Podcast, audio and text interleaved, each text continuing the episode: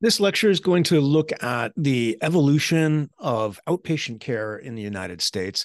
And I've got an image from um, uh, The Hobbit, uh, which is subtitled There and Back Again. And the reason I have this is because the the evolution of outpatient care has been such that we started out with a system that was almost entirely outpatient based we went and shifted to a system that was heavily reliant on inpatient care and still is to a large degree, where the hospital became the central hub of the system.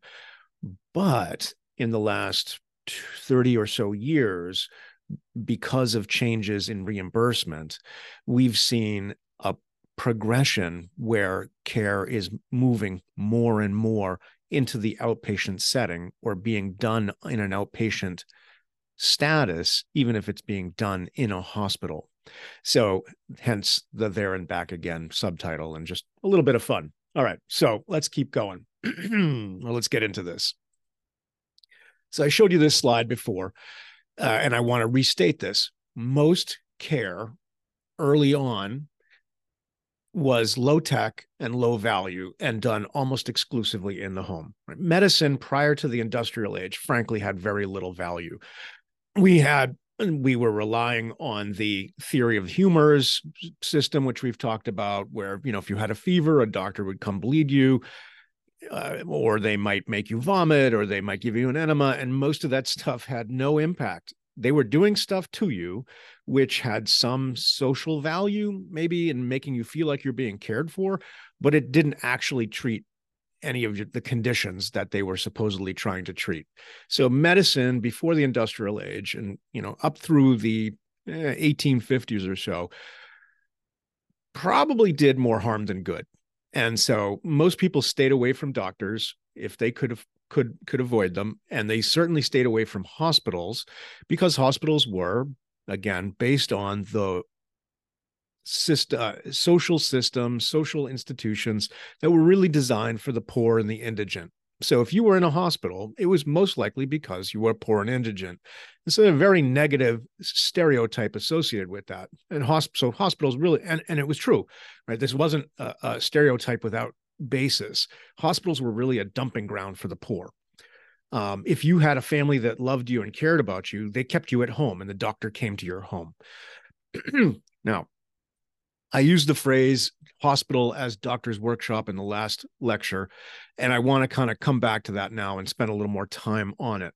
So, the there was a convergence of practice because of the emergence of effective technology. So, as technologies actually started to work in the late 1800s, early 1900s, as we discovered things like x rays and we had laboratories that, and we discovered, you know, bacteria and viruses, and we realized, oh, there's this whole, whole microbial system out there. And, you know, meat didn't rot uh, because of some sort of internal nature of meat that it was to rot, but because microbial, you know, uh, microbes and and fly larvae and so forth, so forth, were getting on the meat and causing it to rot. Right. So we didn't understand that until the late 19th century, the late 1800s.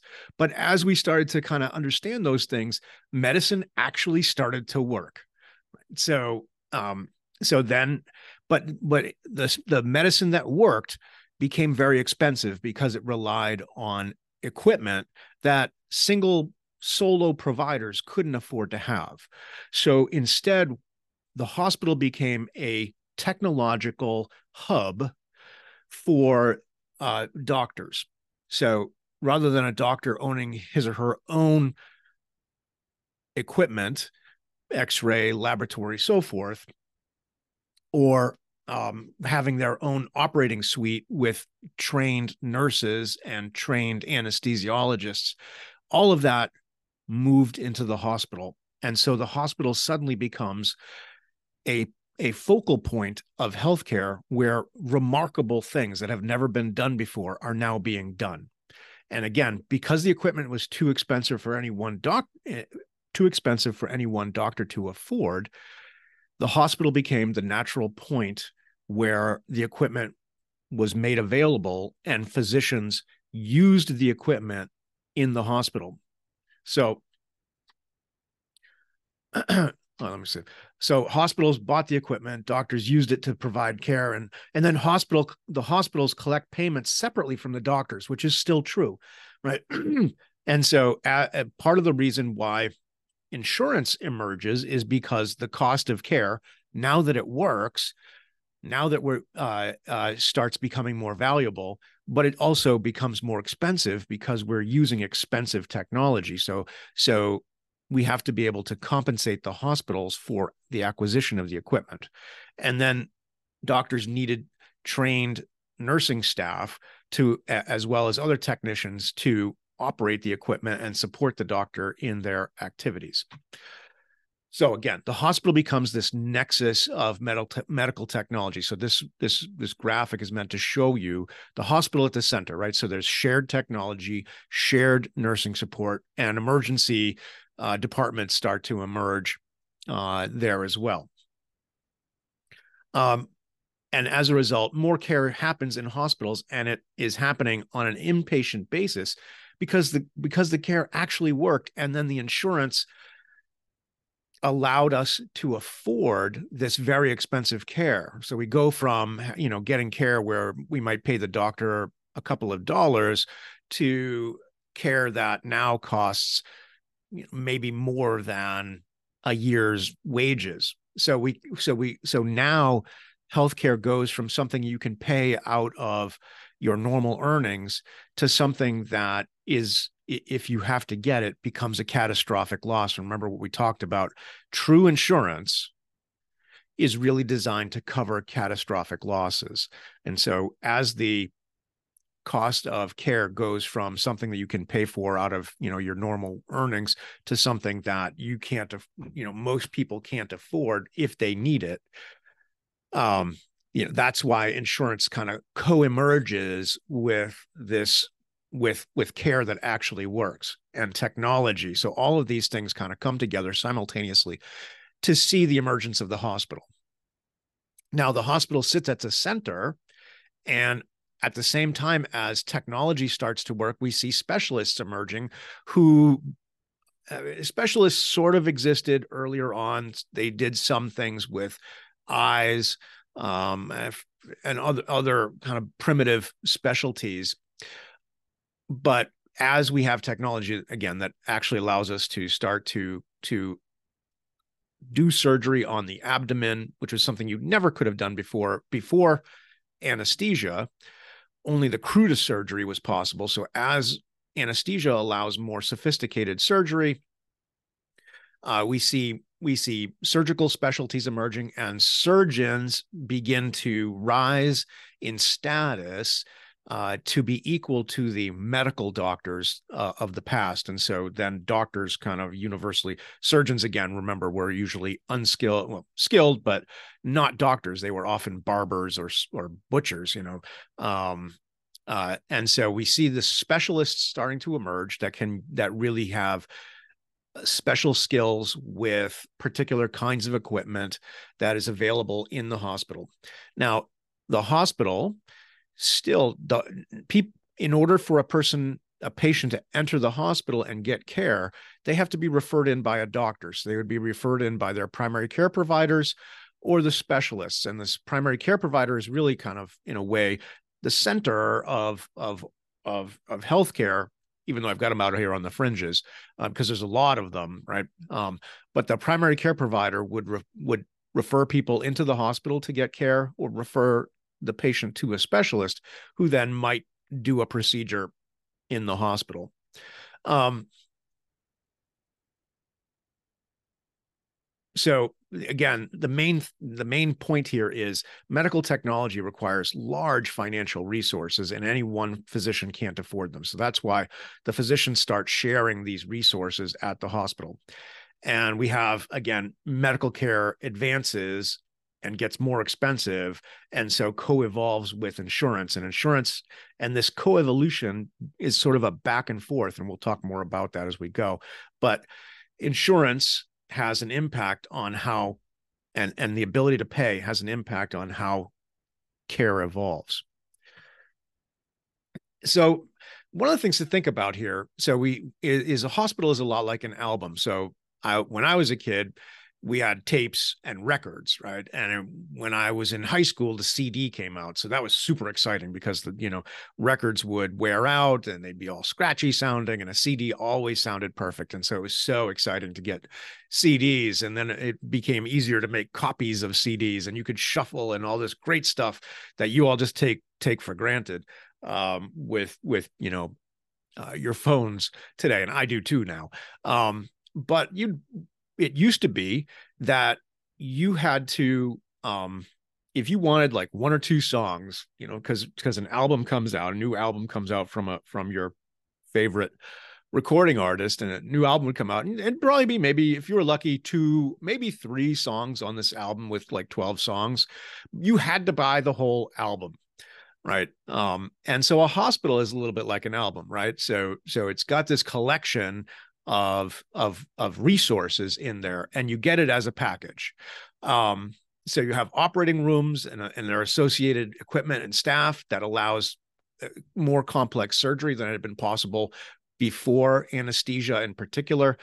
But as we move into this age of understanding that bacteria exists and we we start doing you know aseptic care making sure that that our patients don't get infected and then and then treating it with antiseptic uh, uh, care to you know make sure that anything that did get in we we kill. Um, you know so then we have nursing care for if we do a surgery we have nursing care to care in a professional manner for post-operative care because these surgeries now are, are much more complex and the recovery times are much longer than they had been when you know surgeons were capable of doing very little we have also nursing care for medical admissions. So rather than surgical admissions, we have medical admissions. So you have people who have had a stroke or heart attack, things like that, right? We have imaging technology at the hospital that now supplements uh, and uh, uh, the care that the providers can provide. Laboratory to get more advanced diagnostic support, so we can determine what kind of of infection do you have, for example, and then um, uh, you know, management of complex intravenous medication. So as we get, and now now I'm moving forward into the you know more current time, right? As we have medications that work that we can use to treat cancer, for example, you have to have you have to have pharmacists and nursing staff that know how to administer these complex medications that are often done intravenously, which means you're going to be injecting it. Um, uh, so so you need a trained staff that knows how to handle that sort of situation. So the doctor orders some sort of chemotherapy, for example, uh, for for a cancer patient, and you need a trained staff to do that. And so the logical place to have that happen is in a hospital. Dialysis is for uh, treating kid- kidney failure. So if your kidneys stop working, you know kidneys are basically basically clean your blood. Um, dialysis is a process where if your kidneys fail are are are failing for whatever reason, you go on dialysis, and a dialysis machine does the work that the kidneys would have done. These are big, complex uh, processes that require trained technicians to operate these, you know, pieces of equipment safely. Um, I mean, they're literally drawing blood out of your body, cleaning it and putting it back in again. That's a that's a pretty dangerous process if you don't know what you're doing. And then other specialized technology, but all of this is happening inside the hospital in a way that, you know, you're basically buying an album. And I'm gonna and there's a reason why I'm using this this metaphor. but again, all of this is expensive, too expensive to have out in the outpatient setting. And so doctors use the hospital as their workshop.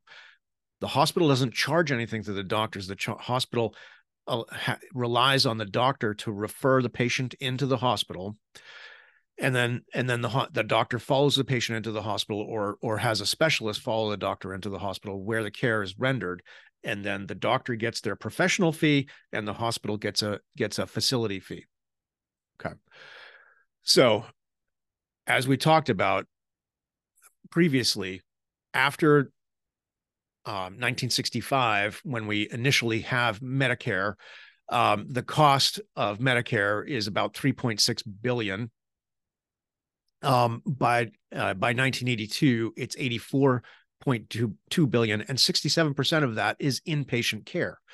So what what analysts are looking at and seeing is holy cow, you know, as as our policy people looking at like holy cow, we've gone from 3 you know 3.6 billion to 84 billion which represents, right? So we're looking here as a percent of GDP. And remember, GDP is all the money earned in the country, right? So, so Medicare, uh, or excuse me, healthcare as a percent of GDP is going, goes from 5% of GDP in 1960 to in the early 80s, 10% of GDP. And at this point, like I said, um, 67% of Medicare costs at that point are inpatient. So policymakers are looking really hard at the utilization of hospitals and they're trying to figure out how did how is it that we wound up having you know having so much inpatient care and is there a way we can save on inpatient care and just kind of you know notice here excuse me the percent of of uh, of GDP that we spend on healthcare continues to rise um, from 1982 or so, where it's hovering at around 10%. It's now almost 20%. It's like 18%. Um, so we haven't actually solved anything yet. But in 1982, we begin up we begin looking hard at what it is we can do to change the way that we finance our our medical system. And so Congress passes um, laws in 1982 uh, a law called TEFRA. Um, and I've got it written out in the next chapter. And we'll talk, we'll continue to talk about this. This is a major event. So 1965 to 1982, in chapter six, in the or in the uh, uh, uh, the yeah the chapter six lecture, I talked about how hospitals were reimbursed historically on a cost plus basis. So in the early days of Medicare, hospitals were reimbursed based on the cost of providing the care. So they would document how much it cost them to provide care to a patient. They would submit that to Medicare, and then Medicare would reimburse them for the costs of the care, plus a wedge for for profit that represented, you know, the administrative costs of of running the care of of of running the hospital. So cost plus. So there was no incentive for hospitals to try to reduce the cost of providing care. And what do you get when you have no incentive to reduce the cost of providing care? You get much more expensive care, right? Which we saw. And so Congress is trying to, to figure out what can we do to fix that?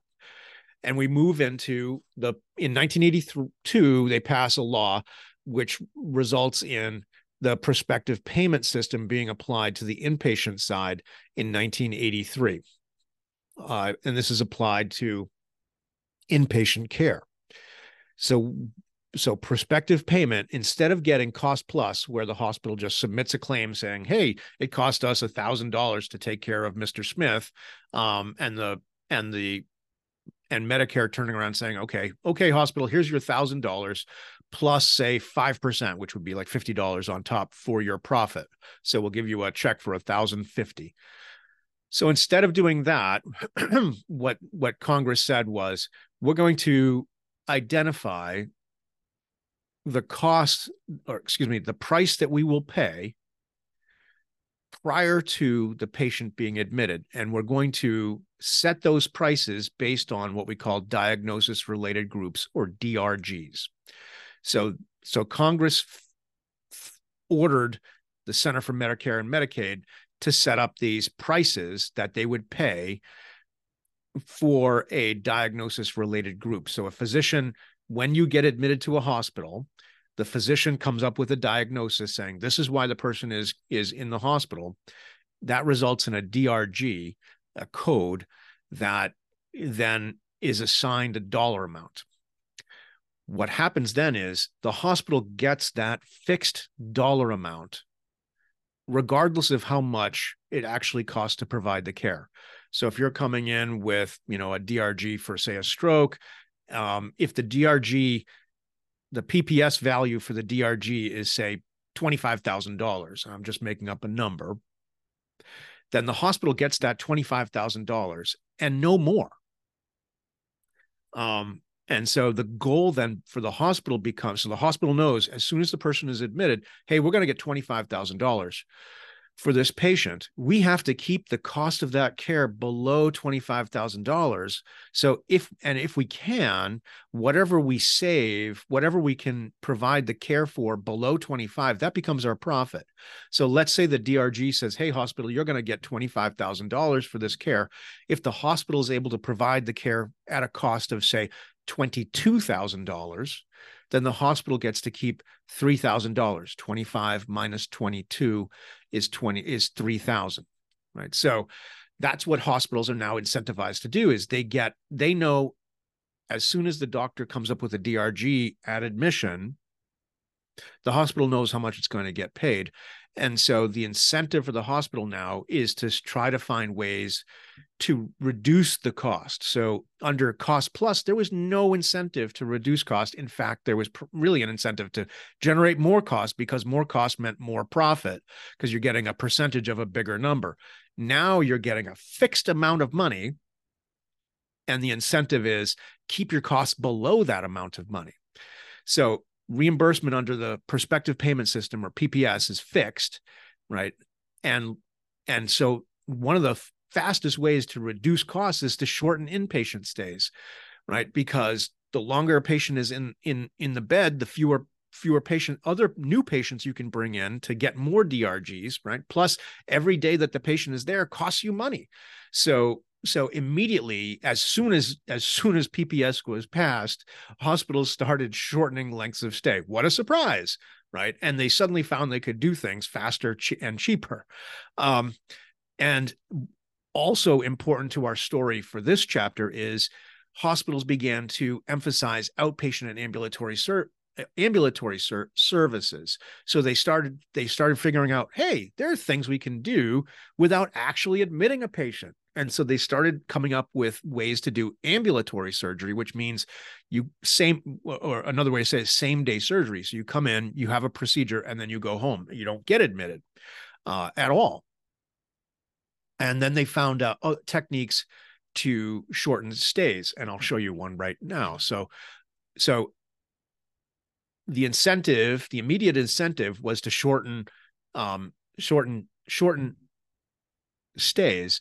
So one of the things that was invented was laparoscopic surgery, uh, uh, referred to as minimally invasive surgery. So, for example, my father-in-law had his gallbladder out a couple of years ago. Um, he's an older gentleman, and the gallbladder is a small organ, fails often, um, and it's a it's a relatively minor surgery, but in the past, but it's in your abdomen. And in the past, in order to get the gallbladder out, the surgeon would have cut a big um, hole in your in your belly, right? A big incision in your belly, open up your belly, and then reach reach in and cut the gallbladder out. Recovery from gallbladder surgery used to be a week with the invention of uh, uh under traditional surgery where they you know because if we cut your belly open we're exposing you to all sorts of potential infection and then we're doing a lot of damage to your body with um, minimally invasive surgery with laparoscopic surgery what we're able to do is in, just cut a couple of holes in your belly and each of these each of these sticks, if you will, that the providers are using um, are tools. Plus, there's a camera um, that the provider is is you know one of the providers is using to guide the surgery, so you can see you know we're cutting and and sewing um, without and, and we're we're having a couple of little holes, right? In this case, it looks like four holes, right, as opposed to cutting the belly wide open. So today, gallbladder surgery so gallbladder surgery historically was a week of recovery, uh, inpatient recovery, follow excuse me inpatient a week inpatient stay followed by often like a week of recovery before you could start you know doing normal normal activity. Now uh, gallbladder surgery is a same day procedure. You go in you have your gallbladder out and you're home by night. Right? Now that doesn't mean you get to you know go run a marathon the next day but the recovery is also a heck of a lot shorter because now instead of recovering from a huge incision in your uh, belly, right, you are just recovering from having a few, uh, a few, um, uh, uh, you know, a few, a few small incisions. So uh, this resulted in a radical reduction in length of stay, uh, which is a huge saving to the to the hospital. And frankly it's it's better care right? I mean this is just better care and i just i love to make this point that m- care follows the money right? In this innovation probably would have come along eventually um, but it came along really really fast once the way that hospitals were reimbursed changed. So coming back to the to the al- hospital as album um, example, the outpatient revolution is a lot like the MP3 revolution, right? Uh, if you don't need inpatient surgery, excuse me, inpatient services, do you really need a hospital?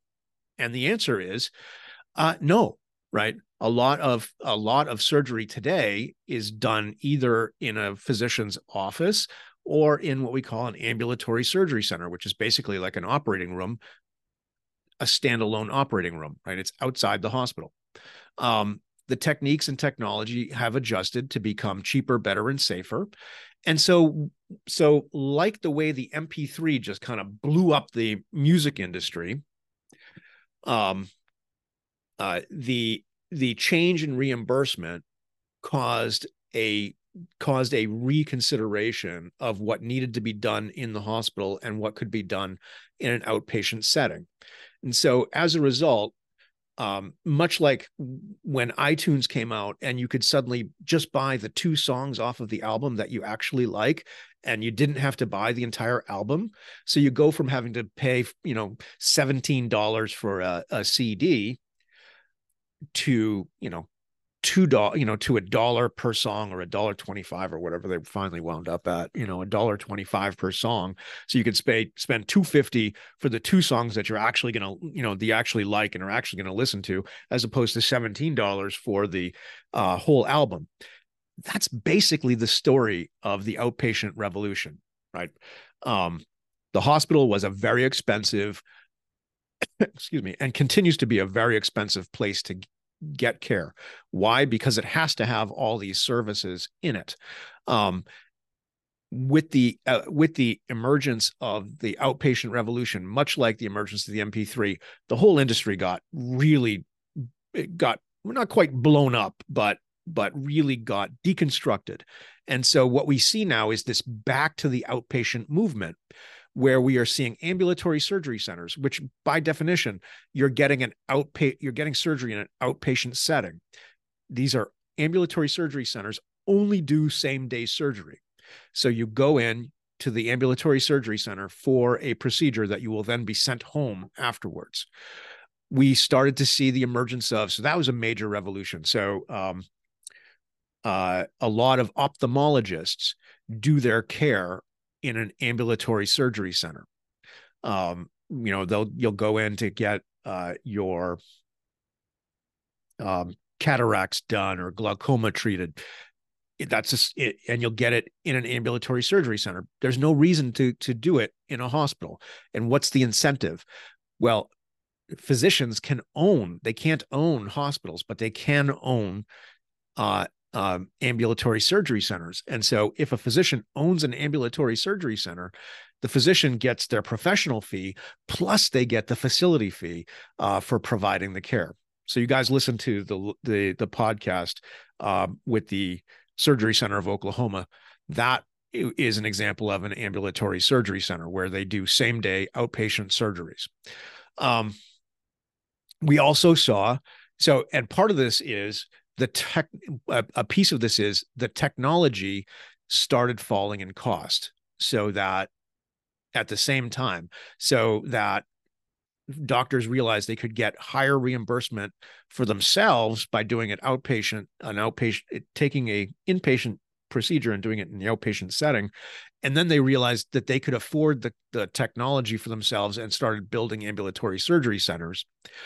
In a similar way radiologists started saying hey i can you know the the, the cost of of of imaging equipment is such that it's still crazy expensive but affordable enough that I can get a loan and I can build my own standalone imaging center and then I as the radiologist can can get all the money, right? So I don't have to share the profit uh, uh, of the MRI with the hospital. I can own my own MRI as a radiologist and when somebody comes when somebody needs an MRI, I can have it done in my standalone imaging center. So this is an so this is a a clinical setting that is outside of the hospital where the MRI is just that's that's my business. I have X-ray machines and MRIs and tech, CTs and ultrasound and whatever else. And somebody comes and says, "Hey, I need a MRI." They can come to a standalone imaging center, um, and the radiologist who owns it or group radiology group that owns this imaging center now gets to bill for the for the MRI or the X-ray, plus they get to bill for their professional component of reading the actual image. So that allows physicians to make more money. So the big incentives right for the physician to be like hey i can you know this technology is affordable now. Still incredibly expensive right but affordable enough that that if a group of physicians get together they can buy the equipment themselves and use it themselves. So we see ambulatory surgery centers emerging and pulling surgeries out of the hospital even as the hospital itself says start saying hey we can do we can do outpatient surgery. You know we'll just use the or the same or that we would have done inpatient surgery for. We'll do an outpatient procedure there too. No problem. And then doctors start realizing well if we can do this on an outpatient basis i don't need a ward right? I don't need to do my surgery in a hospital so that the patient can then get get uh, admitted if I don't need to admit my patient, then I can just do the surgery. So why not just build an ambulatory surgery center that I can own and make all the money, right? And so so surgeries start getting pulled as as we start to move from inpatient outpatient surgeries we start to see doctors pulling their outpatient surgeries out of the hospital and into their own ambulatory surgery centers likewise imaging as as as imaging um, technology becomes more affordable you see radiology groups creating standalone imaging centers that they can now capture the whole um, the whole uh, uh, profit. We also see commercial laboratories. So a lot of laboratories are um, like manufacturing operations. They can do high volume stuff, um, and and a lot of a lot of laboratory stuff is just high volume, kind of the same thing over and over and over again. Well when you have when you have a process where you're doing the same thing over and over and over again the more scale you can get so the more you can get big machines that do the same things as little machines right? But they just do them um, per unit they do them a lot cheaper. So commercial laboratories started to emerge uh, and compete with the hospital. So it used to be your primary care doctor would be like oh go to the hospital laboratory get a um, you know get blood drawn and and the hospital lab will will give me the results. Commercial laboratories started setting up outside of hospitals like you probably heard of quest diagnostics and there's some other ones out there. And they're outside of the hospital run by a pathologist or they have a pathologist who's you know providing medical oversight um, but no longer in a hospital and they can do it at scale um, and more cheaply. So insurance companies start having patients go to these commercial laboratories instead of to hospitals. Then you see um, real bread and butter stuff getting yanked out of the hospitals with urgent care centers. You know, it used to be urgent care centers are still pretty new under the sun, like, you know, maybe in the last 20 years or so you know if you if your kid got sick you know ran a high fever or was in pain from you know from a strep infection and it was you know saturday morning well, you probably weren't going to be able to get to see your pediatrician until Monday, maybe even Tuesday, you know, depending on access issues. So where would you go? You'd go to the ED, right? So the ED was EDs are historically flooded with low acuity stuff, not life, limb, or eyesight, right? So most of the of the junk frankly, that goes through the ED is the result of a lack of access, not because it's life threatening. Urgent care centers emerged to take care of a lot of this lower level ash and trash, as we as as you know we sometimes call it in the industry right so urgent care centers emerge to meet this need of this lower acuity right less complex not life threatening conditions like my kid has got um uh, strep throat and it's Saturday and I can't get in to see my pediatrician until Monday, but my kid is in pain and has a high fever. All I need is a prescription for antibiotics. Well, where am I going to go? The ED. Oh man, now I've got a seven hour wait in the ED. And so urgent cares, urgent care centers pop up um, where they're like, hey, bring your, you know, bring your low level acuity things to us when it's after hours and you can't get in to see your pediatrician or if you're an adult and can't get in to see your your primary care provider uh, and we'll you know write the prescription for you and then you can follow up with your regular provider you know when their office hours are open. So urgent care centers em- emerge to address an access issue but also you know just a quality issue like it sucks to sit in a in a with a crying baby in an ed for six or seven hours right and urgent care urgent care centers are the are the best things since sliced bread in my opinion. And then we start to see home health emerge kind of to support uh, home health. We've always had home health right? So that's kind of the original you know the original form of care was to to get care in the home. What we now see is the level of sophistication that can be done in the home has just grown and grown and grown as technology becomes cheaper and more mobile. So as as technology advances and becomes smaller and more mobile, we can do more in the home, right? So now the technology doesn't have to reside in the hospital. We can bring it to the house. An awful lot can now be done. We talked about technology uh, in uh, the chapter five lecture. So things like wearables, right, are, are, just a you know one more example of you know the level of of um, technological advances that are smaller and more effective. So home health emerges and and, and really grows a lot as we start to have more ambulatory care. So someone goes in and gets uh, my my uh, a family member of mine just got a a, a knee replacement in a in an in, in a same day uh, uh, uh, sorry as a same day procedure. He went in in the morning, had his knee replaced, and he was out by evening. Now, if he'd been, he's not, he's got a a supportive family around him. So he doesn't really need home health. But if it was something more complicated, we could have had a um, home health nurse coming in to check on him. Could have had uh, physical therapy is done through home health, all kinds of stuff. And a lot of this is home health grows in importance as the acuity of of care that's being done in an ambulatory setting increases so instead of admitting you to the hospital to get your rehabilitation we we send you home and then we send in home health aides to you know uh, home health workers of different levels of uh, of training to continue that care that's now being done in the home instead of historically been done in the hospital. The result then is all of the lower level stuff is is is progressively being pulled out of the hospital.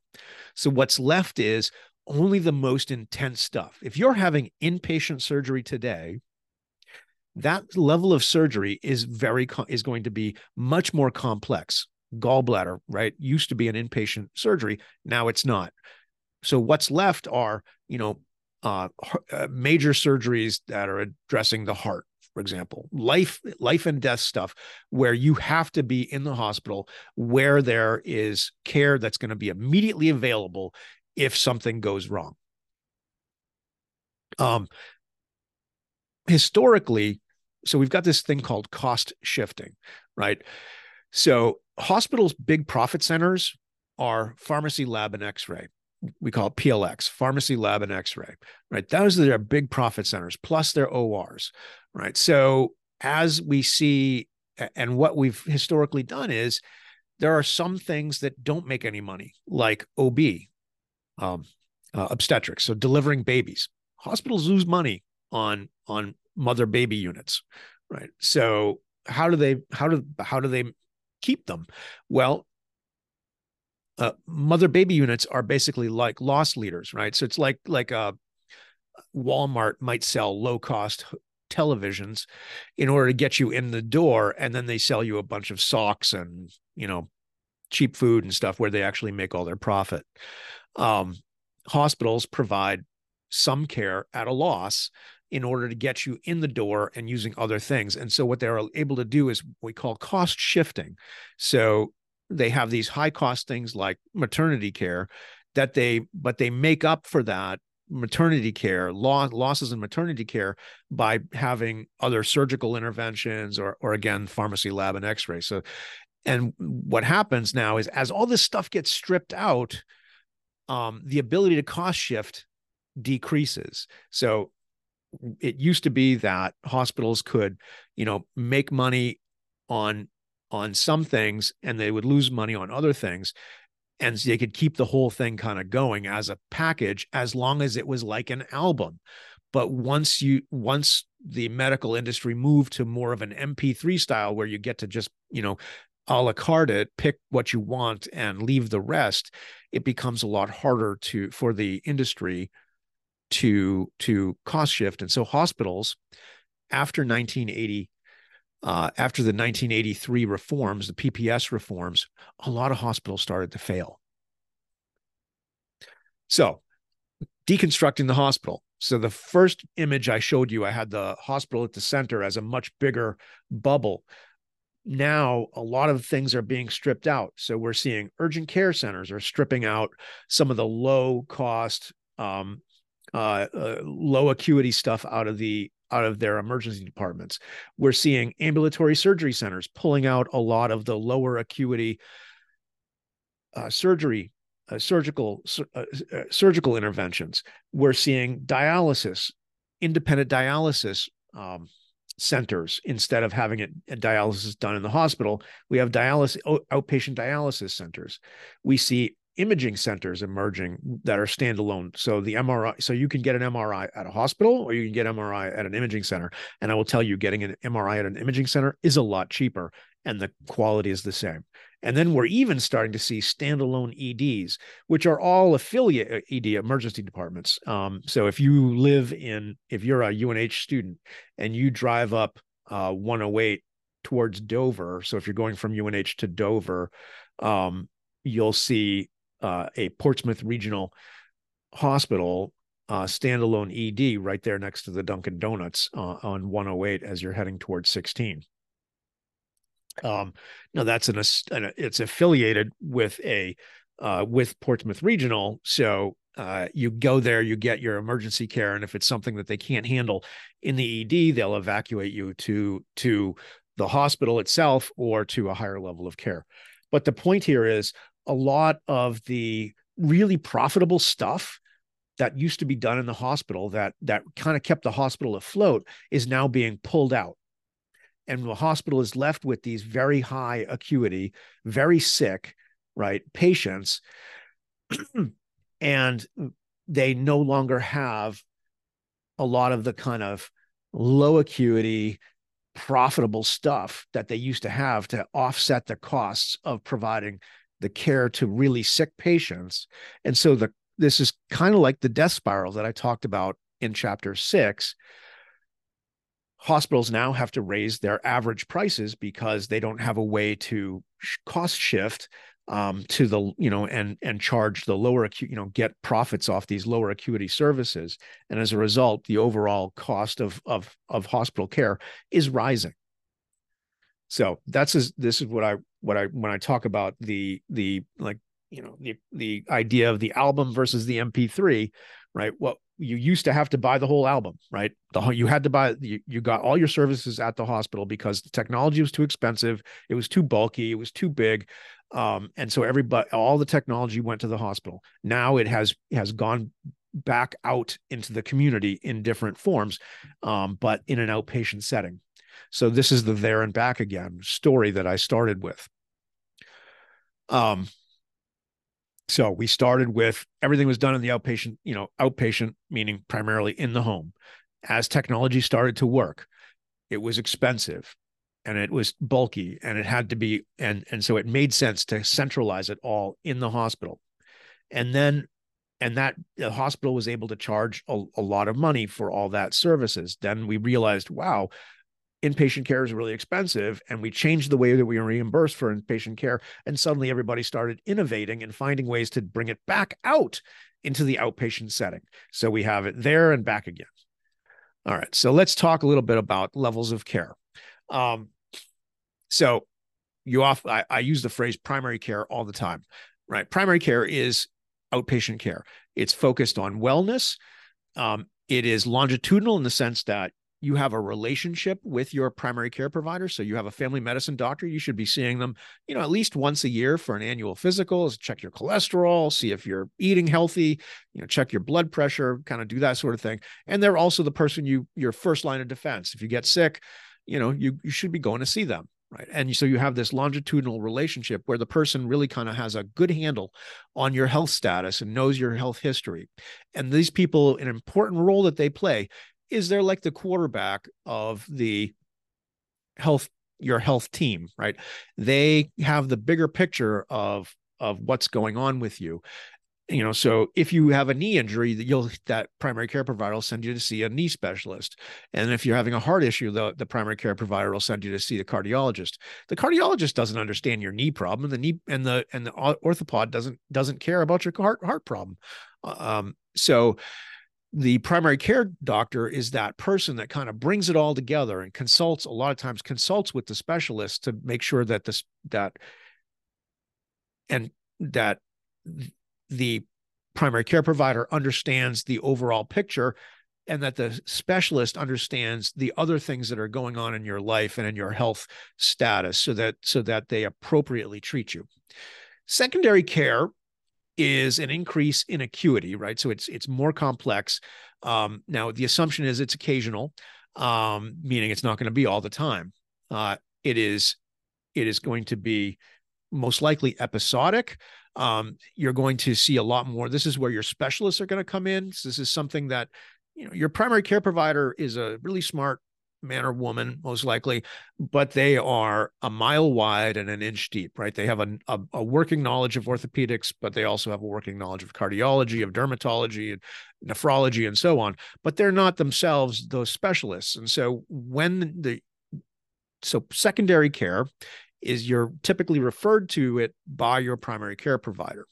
Uh, and this is where specialists begin to work. And you might have that care in an outpatient setting remember we've we've talked about it or an inpatient setting depend on depending on the level of acuity but it's probably going to be a specialist who's who's rendering all this. Tertiary care is your complex um, and uncommon care and it's almost always some sort of inpatient care. So trauma right? If you're in a major car accident uh, and you need life-saving care that's a that's tertiary care most hospitals are not trauma certified. Um, and so this is going to be your higher level of care. Neonatal intensive care. If you have a baby who's born prematurely and maybe is having trouble breathing on their own, that's an example that your baby would be sent to the NICU, the neonatal intensive care unit, uh, where they're provided a very high level of care. That's a tertiary level of care. So you're not going to have a NICU at a small hospital. You know, you're going to have a baby who's uh, born with that kind of need. They're going to be evacuated to, you know, a Boston Children's or something like that. And then quaternary care is a relatively new term, um, and it implies high very the the highest level of acuity the highest level of complexity definitely going to be inpatient. And it's things you know examples include things like organ transplants or some of those experimental treatments that we were talking about like like implanting you know chips into your brain that kind of thing right? So it's experimental uh very very high level Okay, so let's talk a little more about uh, primary care. Right, it's holistic, it's basic care. It's right, it's focused primarily on wellness. It's on keeping you healthy. It is ideally the point of entry for you to to for you, the patient, into the healthcare system. you don't want to be going. You're like, oh, my knee hurts. I'm going to go to an orthopedic surgeon. You know what? Maybe you don't really need that care. Uh, uh, uh, you know, you might, you know, take two Motrin for for two weeks and you know a day, and maybe that pain will go away. And your primary care provider can probably give you a better sense of what that is, because going to an orthopedic surgeon is really expensive, no matter what you're going for.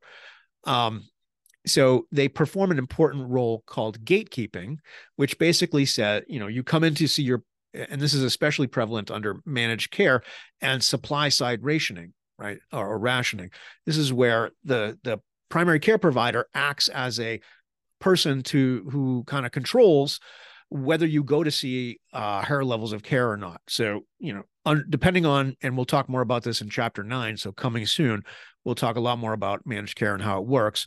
But basically, the primary care provider, um, you know, decides which is the right specialist for you to go see. Maybe it's an orthopedic surgeon, maybe it's somebody else, right? Then they coordinate the care, which I was talking about earlier. You know, your orthopedic surgeon might not know what's going on with your dermatology, you know, derm- dermatological conditions, might not know about cardiology, so on. So the primary care provider, again, is that holistic, has an overall understanding of what's going on with you. Um, and and treats you as a whole person whereas your specialists tend to be focused on a particular organ or function, right? So, a, or, or a, a cardiologist basically cares about hearts, right? An ophthalmologist basically cares about eyes, but your primary care provider cares about your whole person. Who who provides this?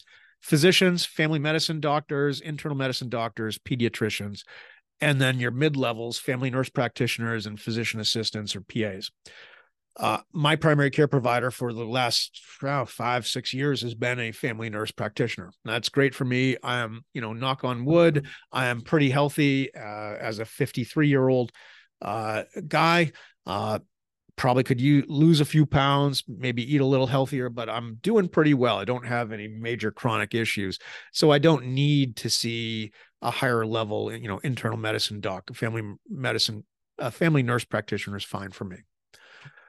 So we talked a little bit about ambulatory surgery centers, relatively new uh, innovation, again, focused on outpatient surgery. They don't have beds uh, in the sense that there's going to be a, some eh, that you're going to spend the night there and have nurses. If you need to be admitted to a hospital, you have to be evacuated from the ASC to a hospital. So it's done outside the hospital st- structure, which lowers costs because because you're they're the costs of running the wards, of providing all the other kinds of care that the hospital provides, isn't there, right? Ambulatory surgery centers um, uh, are just doing this high, these high profit outpatient services. And they can be owned by physicians, which creates additional profit and control incentives for the physicians themselves. And you can see all different sorts of specialties doing it. I have a uh, an otolaryngologist who's a, a colleague of mine, um, ENT doctor is is the shorthand for that. She uh, and her partners own a, an ambulatory surgery center down in in Exeter. Ophthalmology, orthopedics, all use make extensive use of ambulatory surgery centers. Now, an interesting evolution is hospice. This is a really this is not a particular kind of care. So, uh, at some point you will be exposed to hospice care if you haven't already seen it. So it's a status of care, not a particular kind of treatment. And uh, the way you enter hospice is a physician de- has to determine that you have a diagnosis that likely co- will you will have less than six months to live. When you enter hospice, what you are saying is, I am accepting that I am likely going to die in the near future. And I no longer want you to try to cure me. I just want you to make me comfortable in my last days. So the difference, the, the shift is from curative, where we're trying to actually cure you, to palliative. So palliative just means we're trying to control your pain and make you comfortable. So for example, if you are a cancer patient and the and the and the oncologist says, we've done everything we can. And at this point, there's nothing else we can do. We're going to stop, you know, if you agree to go into hospice, we're going to stop giving you chemotherapy and we're going to focus on controlling your pain and making you comfortable. So palliative care really focuses on a quality of life. Uh, it focuses on pain management and and then spiritual preparation for death. Right. So, and this doesn't have to necessarily be religious in nature. It is, you know, just helping people come to terms with their inevitable uh, end. And this is the interesting thing. It can be delivered in any setting. So it isn't necessarily at home. It isn't necessarily in a nursing home. It isn't necessarily in a hospital. I have you watching a video uh, of a hospice home, um, which is you know kind of a nursing facility that is focused on providing people a comfortable space to to to live out their last days. Um, so, but it you know, so you can get this care at home using home health. Uh, or you can have it in a nursing home where the nursing home is is is is then given special reimbursements to bring in uh, providers like social workers or other other people to kind of spend time with you to help you know help you deal with the psychological and spiritual elements. So we talked a little bit about home health. Probably the most exciting thing that's happening right now is home health right? Back to the back to the home right? Health home almost all healthcare was delivered in the home back in the day right through the 1850s right until we started to have medical technology that actually worked. Then we shifted into the hospital and now we're seeing that shift back out to the home again. And home health is really remarkable. The stuff that they can do today in the home is just stunning relative to what it once was. So the future is the past, as I like to say. So healthcare is going to go to the home. Hospitals are actually dangerous places. We have this phrase, iatrogenic disease. This is this is harm done by the healthcare system. So it's everything from accidental wrong site surgeries. This happens where they, you know, you go in to have your left foot amputated and they accidentally um, uh, amputate your right foot right? Uh, or your left testicle is going to be removed, and they actually, and because it's cancerous, and they accidentally remove your right testicle, and then you wind up having to have the other one removed too. Um, that's iatrogenic disease. It also includes hospitals because they have really sick people. They tend to bring in some of the nastiest bugs, and those bugs are hard to kill sometimes. And so you can wind up picking up uh, a a really nasty infection in a hospital because the superbugs ha- are have been able to survive in the hospital despite the best efforts of the hospital to to clean and and create an uh, uh, create a a germ free environment. So so there it's hospitals are a dangerous place.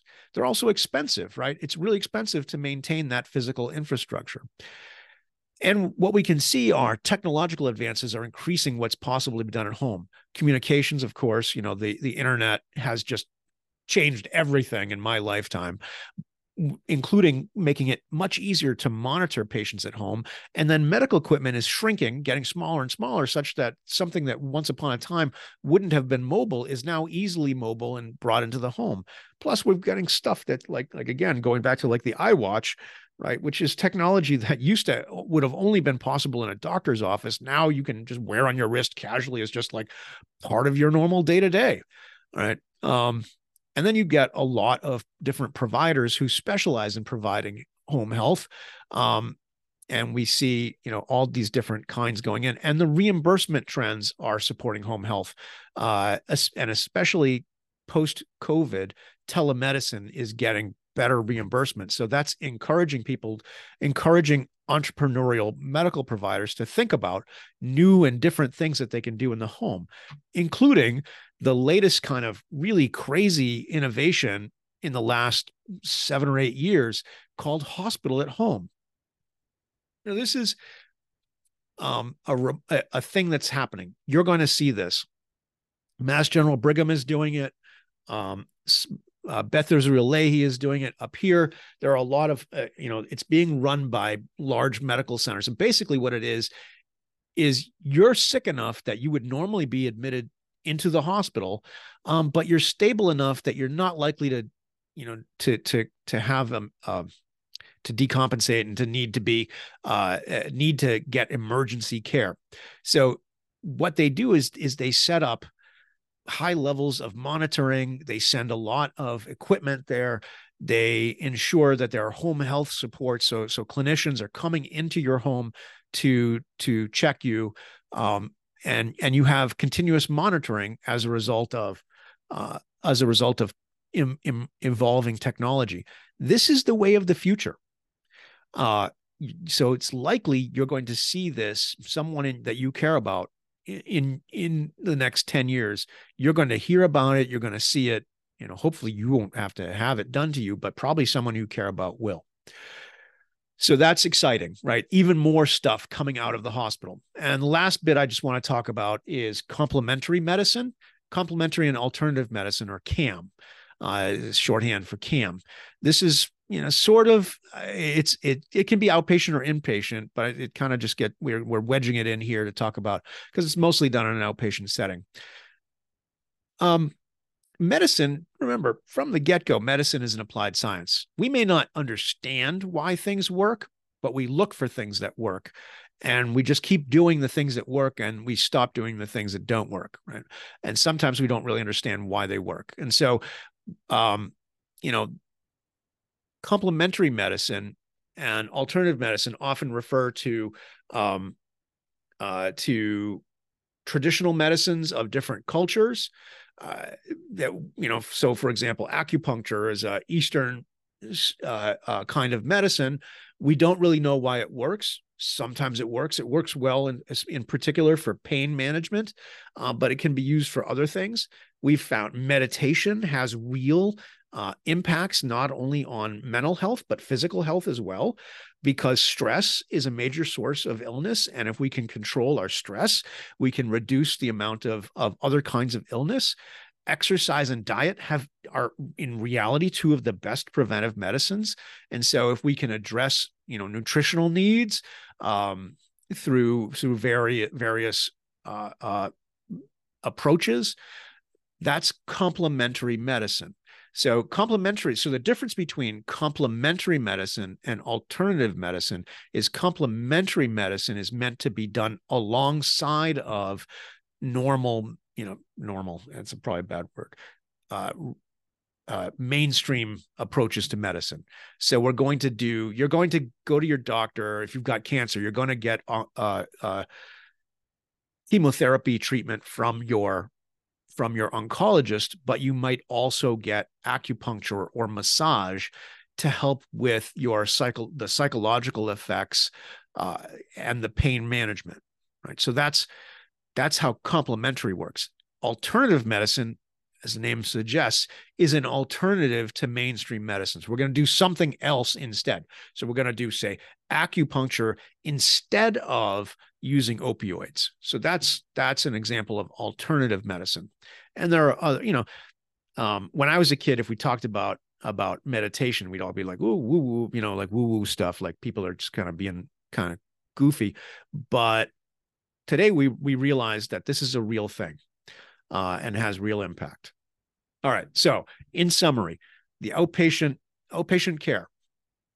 Historically, almost all care was outpatient hospitals were place of last resort.